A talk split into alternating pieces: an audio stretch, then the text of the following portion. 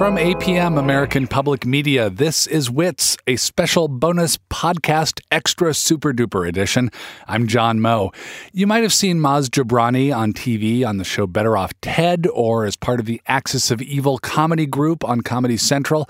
You might have heard him on Wait, Wait, Don't Tell Me, or you might not have. How can I know what you know or don't know? That's impossible. That's too much to ask of me. Anyway, brilliant comedian, fascinating guy, and I got a chance to talk to him. I grew up in a land that was exotic. um, no, I uh, I was born in Iran and I grew up in Marin County, Northern California. When uh, when did your family come over? We came uh, late '78, right as the revolution. Was, I was going to say that's a really exciting time in Iranian history. Oh yeah, it's crazy. You know, it's funny because there was protests in the streets of Iran, and I was a six-year-old kid, and I just remember uh, there'd be curfews, and I remember uh, we'd have to have the lights out, and I and we'd be looking out, and there'd Wow. be cops uh, driving around, and sometimes you'd hear the protests. And I was a little kid; I didn't really know much um, about what was going on.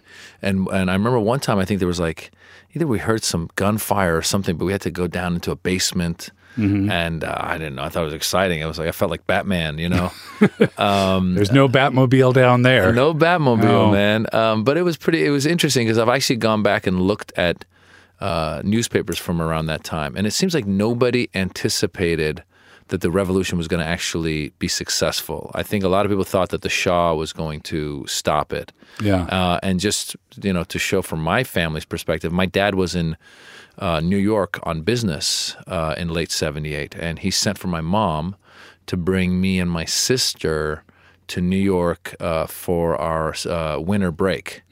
And uh, so we went out, and we were supposed to. I always say we packed for two weeks, and we stayed 35 years. Wow. Yeah, Wow. yeah. So uh, so you he left. So this was before the Shah actually. This was before the Shah had left. So like yeah. like when you look at the newspaper uh, articles from that time, you see it's like early '78. They say a couple of protests. You know, mid '78 protests are picking up. Yeah. Late '78, uh, there's some more protests, but we don't know what's going to happen. It's kind of like what happened with the Arab Spring, where people thought. I, I'm sure a lot of people thought that Hosni Mubarak was going to be able to, uh, uh, you know, stay in power. So So I, I wonder, you know, like so much of, of what people of, of our generation in the U.S. know of Iran stems from that and stems from the hostage situation. And obviously, um, that, that must have had a huge impact growing up. Like, oh, here's the Iranian kid. Like, absolutely, Well, let's know, beat the crap out of him for what he did with our hostages. Yeah, well, what's interesting is, um, so I come to America, I go to New York. My father was a success, successful businessman, so my first experience in New York or in America was uh, we had a suite at the at the uh, Plaza Hotel, Nice. uh, right across the street from FAO Schwarz, and you know, I'm like I'm like- America's awesome. yeah, I'm like this revolution's working out for me, and it was great. I, I honestly I didn't know I didn't I didn't know what was going on. I was a six year old kid, and and uh, and it was fine. And then we moved to Marin County, and still kind of laying low. And and um, there was probably just a handful of Iranian families in Marin. And then once the hostages uh, were taken, it was interesting because uh, racism it, it just it's it boggles my mind in that it's it can be so stupid sometimes Yeah. and that people started picking on Iranians that were living in America who had fled that government. Right. The whole reason they were in America. The whole reason was like it's like I'm on your side and you're coming after me, you know. And so it was interesting because once that whole uh, uh, hostage thing happened, people started calling people effing Iranians. Yeah. And I remember I was in the fourth grade, and there was this kid in the sixth grade who would call me effing Iranian, and and I would be like, dude, it's not Iranian, it's Iranian. And secondly, you're bigger than me, so it's whatever you want it to be, you know. And uh, but what's interesting is I actually uh, uh, at a certain point I started talking about this kid in my stand up, and I started bringing his name out. I actually have just written a book that's going to come out in February. It's called "I'm Not a Terrorist, but I've Played One on TV," and uh, I actually say his name in the book. Oh wow. So I think we may be uh, meeting soon. You may, yeah, you may, you may have to come to terms with some things. Yeah, hug it out. I read where, um, where Eddie Murphy was a huge influence for you comedically growing up. Yeah, because you know I'm a, I'm a kid, and uh, suddenly this guy comes on the scene, and he's just amazing, and he's hilarious. And I was a big fan of comedy. I mean, that's why I think I ended up in comedy was because I loved comedy. I would watch all the evening at the improvs. I would watch all the Saturday Night Lives. You know, staying up late and watching that stuff. And then Eddie Murphy comes on, and I go, "That's what I want to be." And I got in my head at some point. I said, "So Eddie Murphy was on Saturday Night Live at 19." Yeah. And I was like, you know what? I want to get there before him. I'm going to be even younger. No pressure. Yeah. So um, I had my plans, and then uh, my immigrant parents heard it, and they were like, uh, no. They were like, uh, you're going to be a lawyer uh, or a doctor, uh, not comedian. And so it became this kind of um, long detour I took to get to where what I wanted to do.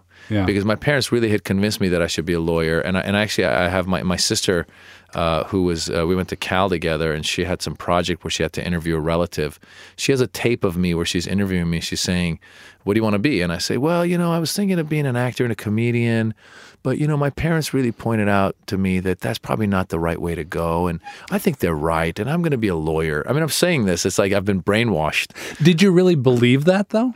I honestly had given up because because the problem was coming from an immigrant background like that and having them come to America. I really didn't know what it meant to how do you pursue being an actor or a comedian. I have no idea. Right. Now, if somebody asks me, I tell them, I go, listen, you need to go to the local comedy club, find the open mic night, and just get up on stage and write as much as you can. Get into acting classes, get into plays. I mean, those are easy solutions in, in terms of the steps that need to be taken. But my parents had no idea, and they weren't going to encourage me to do it. And they kind of poo-pooed the whole idea. They just kind of laughed at it, like, you know, don't be ridiculous. You know, this is this is a gamble. You're not going to do this. You know, you know, you need to you have to you need to have a job that uh, is um, uh, the community will be proud of. You know, that's another thing they used to sell us was this idea of a community, like the I, I don't know if other immigrant communities have this, but I'm sure they do. Like the Iranian community, a lot of times it was like, "Don't embarrass us." You know, Right. we have a name in the community, Right, You know? right. Where you know they're probably still trying to be established as an accepted. as an accepted, Group. yeah, group. But also like you know, it's this idea of you have to have a job that's reputable and looked upon in a positive way, as opposed to if you're going to go be an actor or comedian, you may as well be a drug dealer. Right. You know, I mean, that's like you know, you're going to ruin our name. You know, Yeah, yeah. Even though, like, I mean, it's funny. You got the the parallel of you know, do this thing for your for your family, for your community. But I mean, I grew up on the West Coast too. Everybody on the West Coast is there getting away from someone else. Oh yeah, That's the whole point of the of having a West Coast. Yeah, well, that's well. Part of it is like so. We grew up in an area where there weren't that many Iranians. There was like the, you know in Marin. Uh, then we moved down to Los Angeles, where that's the biggest population of Iranians outside of Iran.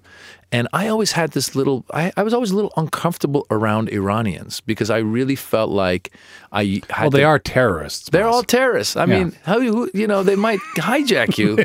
Oh, come over for a dinner party. Yeah, sure. And That's going to turn into a hostage situation. We'll meet at the embassy. No, I was always uncomfortable because of this whole thing that was, uh, I think, put on, put on me with from my parents of like you have to have a certain way of talking, you have to have a, be very polite and be very respectful, and and again be you know be looked upon in a good way by the community. And and actually, stand up was a great experience because when you do stand up comedy, you know my act is pretty clean, but sometimes when I'm working material out uh, at in Los Angeles at at one of the clubs. I, I'm cussing, maybe I'm cussing a little bit, you know, having some fun. I'm loose. And I remember one night, um, my friend who, uh, this this other friend of mine who uh, has had a similar experience to me, he's Iranian American as well. His mother came to the show with her friend, and I was doing my act, and I started cussing a little bit, and then I remembered she was in the audience. I was like, "Oh my god!" I go, "I'm so sorry. I feel so bad. I just cussed in front of my friend's mom. I'm so sorry." But it was the most freeing thing in the world because I realized these people know these words. You know, this whole thing of this community is such a sham. It's just a, it's a way to keep uh, you know to get your kids to do what you want them to do. And so it was this it was a, a breakthrough for me. It really, I mean, I always say stand up is like therapy. Yeah. And it was a breakthrough. So now when I do my shows, if I say any material that's a little risque, and my audiences are mixed, so you know, I'll say something that's a little risque and and my audience laughs, but I always step back and I make a point to go, I know right now there's some older Persians here who are going, Oh my God, he said that word. You know, that is uh that's gonna ruin the community. You know, I kind of get in their head to go, I know what you're thinking of me, and you know what? I don't care. Right. You Right. know? Do you find that those moments when uh, you're you're being most true to yourself when you when you kind of find that moment of not caring what other people think, but it's it's really coming from the heart. Do those translate to the best laughs? Is that are those the best jokes? Absolutely. I mean, I think stand up, for me, the best stand ups are the ones who are talking about themselves or experiences without filter as much as possible. So you see a guy like Richard Pryor who you know, he was uh, trying to smoke crack cocaine and set himself on fire, and then came on stage and talked about Yeah. it and made it funny Made it hilarious. made it hilarious. And so what's great about that is first of all, I think then you have an audience watching going, "Oh wow, I thought I I thought I I'd messed up." You know. And then secondly, they're laughing at his experience. They're laughing at what he's going through. And I think the more you can get to that truth, the better it is. It really is like therapy, man. It really Yeah. is. Was that was that uh, Richard Pryor live at the Sunset Strip? I think that's what that was. That when was you're a- on fire and running down the street, people will get out of your way. Absolutely. And you know what? There, there was a great documentary that came out. I think it's on Showtime still about his uh, his life, and they talk about how he goes the first night to film that special, and for whatever reason, he's just not feeling it, and it shows him kind of. Um, just his energy on stage is Struggling, off. He's yeah. struggling. He's missing punchline, and he calls the show. He goes, "I'm sorry, you guys, I can't do it." Wow. and it was uh, and there was all these like celebrities in the audience and everyone thought it was this big comeback and he and he somehow he gets them all to come back the next night and he kills it Wow. and it's such a great lesson to, to just as a comedian go hey man even richard pryor's having those things you know Some nights it's just it even flops for Richard Pryor. yeah Um, so you're on this uh, you're on this track. You're on this respectable, community oriented track, white collar track. You get all the way to grad school in political science. Yeah. at Berkeley. Is this yeah, right? Yeah, no. It, uh, so undergrad at Berkeley, Undergrad then- at Berkeley. and then the grad school was UCLA. Okay. So here's what happened: was um, my mother wanted lawyer, lawyer, lawyer. My father had moved back to Iran at the time. He still wanted lawyer. They, they thought I'm going to be a lawyer. And then at some point, uh, when I was at Cal, I went to Italy to study abroad this professor, I fell in love with what he was doing. I go, this is what I want to do. I'll be a professor. I go, that's kind of a good compromise. You know, it's still, the community's still going to be Respectable. respectable. And I get to stand in front of an audience and talk to them. And, and also I get to uh, uh, educate young minds. What a great world to be in. So, I, you know what? I'll get my PhD. And I come tell my mother and she's freaking out. She's like, no, you should not be a professor. There's no jobs for professors. I'm like, how do you know the job market for, pro-" you know, you're crazy. So when I go to UCLA grad school, it had been a while since I'd done plays. And I'd been doing plays since I was 12. I love being on stage but I kind of gave it up in undergrad. And so here I am at grad school, and I go, let me go see if there's a play I can audition for at UCLA. So I audition for the like the big play at UCLA. I get in. So I'd be going to my grad school uh, classes, my poli sci classes in the morning, um, and then I'd be going to my uh, rehearsals at night, and loving the rehearsals. And then whenever I'm in my uh, morning classes, every time, inevitably, the discussion would come to what purpose do we serve as political scientists? And the teacher would say, it's publish or perish. You got to come up with an idea and then go around the world and just defend it. And if you're lucky, maybe some world leader will grab onto your idea and you know quote you or something. Make it their own. Yeah, and I'm going. So we kind of live in a theoretical world. We don't really. It's not. A, there's not real a, a lot of practical uh, uh, application of what we do. And so it became. I became more and more discouraged with the poli sci stuff. And then I just said, you know what? As I was doing this play, I was alive. I was on, I was alive on stage, and I said, you know what? Um, I had a I had a paper due the next day one one time, like a five page paper, and I was sitting uh, at the computer at midnight, getting ready to write it, and I just closed the computer, and it was the best feeling in the world because I was like, I'm done, Right. and it was such a great feeling. Now the uh, uh, the, the the funny thing is, I um, I'd done that play, and there was a girl who was doing her MFA play uh, in the spring. So she said, if you hang around till the spring, um, I want to put you in my play. Mm-hmm. So what I did was I kind of just hung on and would go to these classes from time to time just so I could stay in school. And I basically took out eight thousand dollars in loans To be in this girl's play. to be in this girl's play. and the thing is, here's how here's here's how I justified it in my head. They give you a student ID card. They got you two dollars off movies in Westwood. So I was like, you know, if I see four thousand movies, yeah, it I'm pays for itself. You're making money at that point. Making money on four thousand and one, I'm I'm I'm in the black, baby. over the top. I've got this career figured out. Yeah. Um, you did the the Axis of Evil comedy tour, and you know I think that comedy needs a lot more evil than it. Absolutely. I think we can all get behind that. Yes. Uh, where? What are some of the places you went to uh, when you were doing that? Well, we started that. You know, Mitzi Shore, who's Pauly Shore's mother, owner of the Comedy Store, Comedy she put us together. Yeah. she put us together in uh, 2000, and she called it the Arabian Nights. Ah. And she she actually was a little uh, um, uh, um, uh, clairvoyant in that she she you know she's Jewish and she was watching the news and there was uh, the latest uprising between the Palestinians and the Israelis and she goes I think there's going to be a need for a positive voice of Middle Easterners. And so um, she puts this show together with Middle Eastern comedians and we start touring as the, the Arabian Nights and then eventually we go you know we got to change this name and 2005 or so, we start doing it as an Axis of Evil comedy tour, and we we come out on Comedy Central and we tour over all over the U.S. And if you would have asked me at that time, if you said, "Hey, where do you think you'll be performing a year from now, outside the U.S.?" I would have said England, Canada, Australia, all the English-speaking countries. Well, around six, seven months after it came out on Comedy Central, we get a call from some guys in Jordan, and they say, "Yes, we would like for you to come do the show here in Jordan." And I was like, "Oh, bro, I'd love to, but you know the show's in English." And he's like, "Yeah, I'm speaking English to you right now, you idiot." And I was like, "Oh my God, you guys speak English!" And it was crazy. We went to the Middle East and we did a five-country tour um, in Lebanon, Jordan, Kuwait, Egypt, and the UAE. And it was amazing because um, they had they had aired the special uh, on a cable network there. And once we landed, we were doing press conferences. We were like rock stars. Wow. Because no one, first of all, no American comedian had come to the region to do shows for the people of the region. Usually, American comedians would go to do shows for the American troops. Right. So we're the first group that went and did that. And secondly, we were of Middle Eastern descent, and it was during the Bush administration. So it was like this audience was just waiting for us.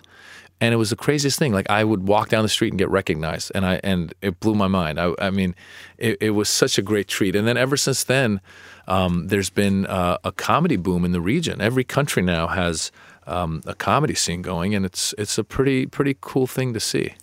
Um, you've done a lot of uh, a lot of acting. You were on uh, one of my favorite shows. I, I always get fond of shows that I know in my heart are doomed Yeah.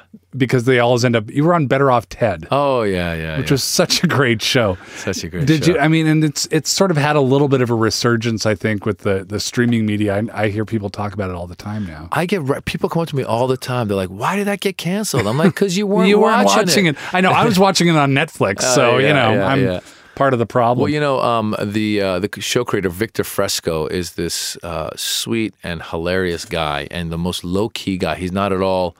Um, he's he's the opposite of a Jim Carrey whose energy's so high. Right. Victor Fresco is just if you saw him, you wouldn't think he's a funny guy, and uh, and yet he writes the funniest stuff, and he has like the funniest one liners, and he's just a sweetheart. And he had put me in a show called um, uh, Life on a Stick on Fox in 2004, which was another short-lived series. Uh-huh. And was then it about like a corn dog place? it was basically yeah. It was. I a- think I remember that show, yeah. it was this kid who I think uh, he graduates high school and then he gets a job at like a hot dog stick, you know, hot dog on a stick place, and I'm the manager, like the angry Middle Eastern guy who yells at them. so, but it was fun. It was it was fun. But but then he comes back with Better Off Ted and he puts me on there. It was a great show, and I'm bummed out that you know it's no longer. You mentioned playing the the Middle Eastern manager. I I expect there are certain Middle Eastern roles that uh, are just you know oh it's uh, I'll pull that out of the catalog.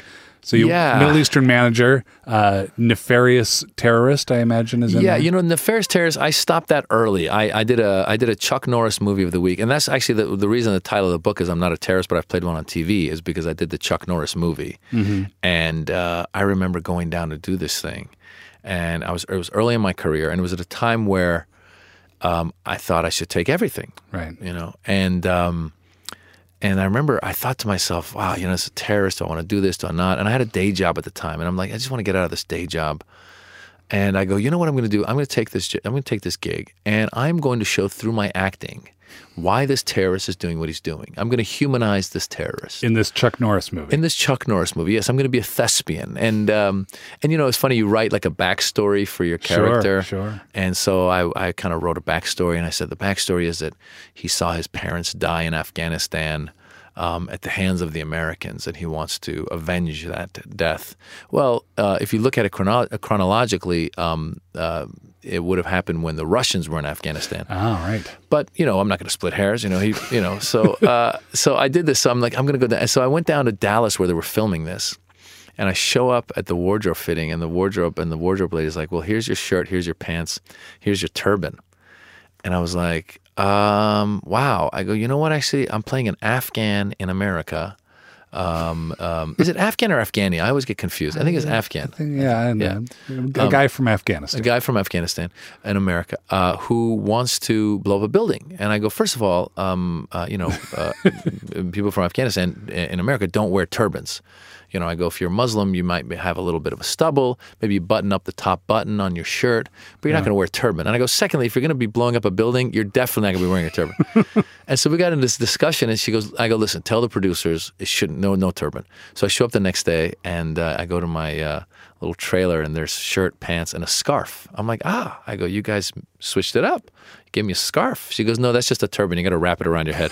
I go, oh, come on and it was it was the worst experience. I mean, it was it was funny. It was silly. It was it was just a silly experience. And so, but but it became uh, fodder for a lot of stand up. Yeah, yeah, you, you got some good stories out of it. So Yeah. do you? So have you refused those parts? Have you been offered those parts? Yeah. So what happened was the the only other time where I, I did another part like that was 24 called and they said we've got the part of a terrorist. I said no, thank you. And they go, but he changes his mind halfway through the mission. I go, ah, the ambivalent terrorist. Ah, Now you're talking. Um, so that was the last time I played one of those parts, and then after that, it's just been anytime those. I mean, my agents know to not even submit me for those. Um, and uh, one time, my agent actually called me up. He's like, "Hey, man, I'm getting ready to pass for a uh, pass on an audition for you.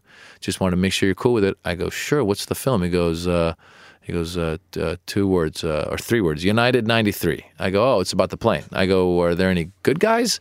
He goes, "Yeah, they're all white." I go, "Okay, forget it." yeah. and uh, and so yeah, I haven't uh, I haven't done any more of those terrorist parts. Um, but you know, it's it's interesting because I obviously it's it's easy for me to do the accent and just do it, you know. And and I've been trying to get a show on air for myself that that represents my. Uh, my energy and my essence more than just an accent. Because if you see me on stage, I'm a pretty high energy guy.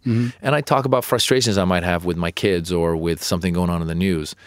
So I want to have that um, be play out a little bit more. Like I actually did a short that's that's online. It's called My Two Worlds, and it's very very simple. It's just um, uh, I wake up to get my newspaper and someone has spray painted "Go Home Arab" on my fence. And then my buddies come to go to lunch, and we're sitting at lunch. One of them's black, the other one's an Arab, and I'm upset because I go, I'm not even Arab. And uh, so I'm like, you got the wrong. They got the wrong thing. And then my Arab, Arab friend's like, well, what's wrong with being Arab? I'm like, nothing. I'm just saying they got it wrong. And he's like, no, there's something in your tone that makes you think that you're better than Arabs. I'm like, no, I love Arabs. I go, I got Arab friends. You're my Arab friend. And uh, and then the black guy goes, oh man. I go, what? He goes, I hate it when people think they can use the N word just because they got black friends. I go, I didn't say that. He goes, you're implying it. So then it's this, it's this like almost Larry David s kind of thing where I'm just me and just things get out of control. Um, so I'm really trying to to have a show like that where I don't have to do an accent and I could just be me and and, and have those situations kind of go get out of hand. Maz Jobrani there. He's got a book coming out. It's called I'm Not a Terrorist, but I've Played One on TV Memoirs of a Middle Eastern Funny Man. That comes out in February. You can pre order it now. More wits can be had on internet, witsradio.org, or on iTunes. Hans Buetow is our coordinating producer. Corey Schreppel is our technical director. Our executive producer is Peter Clowney. Senior producer is Larissa Anderson. I'm John Moe. Bye now.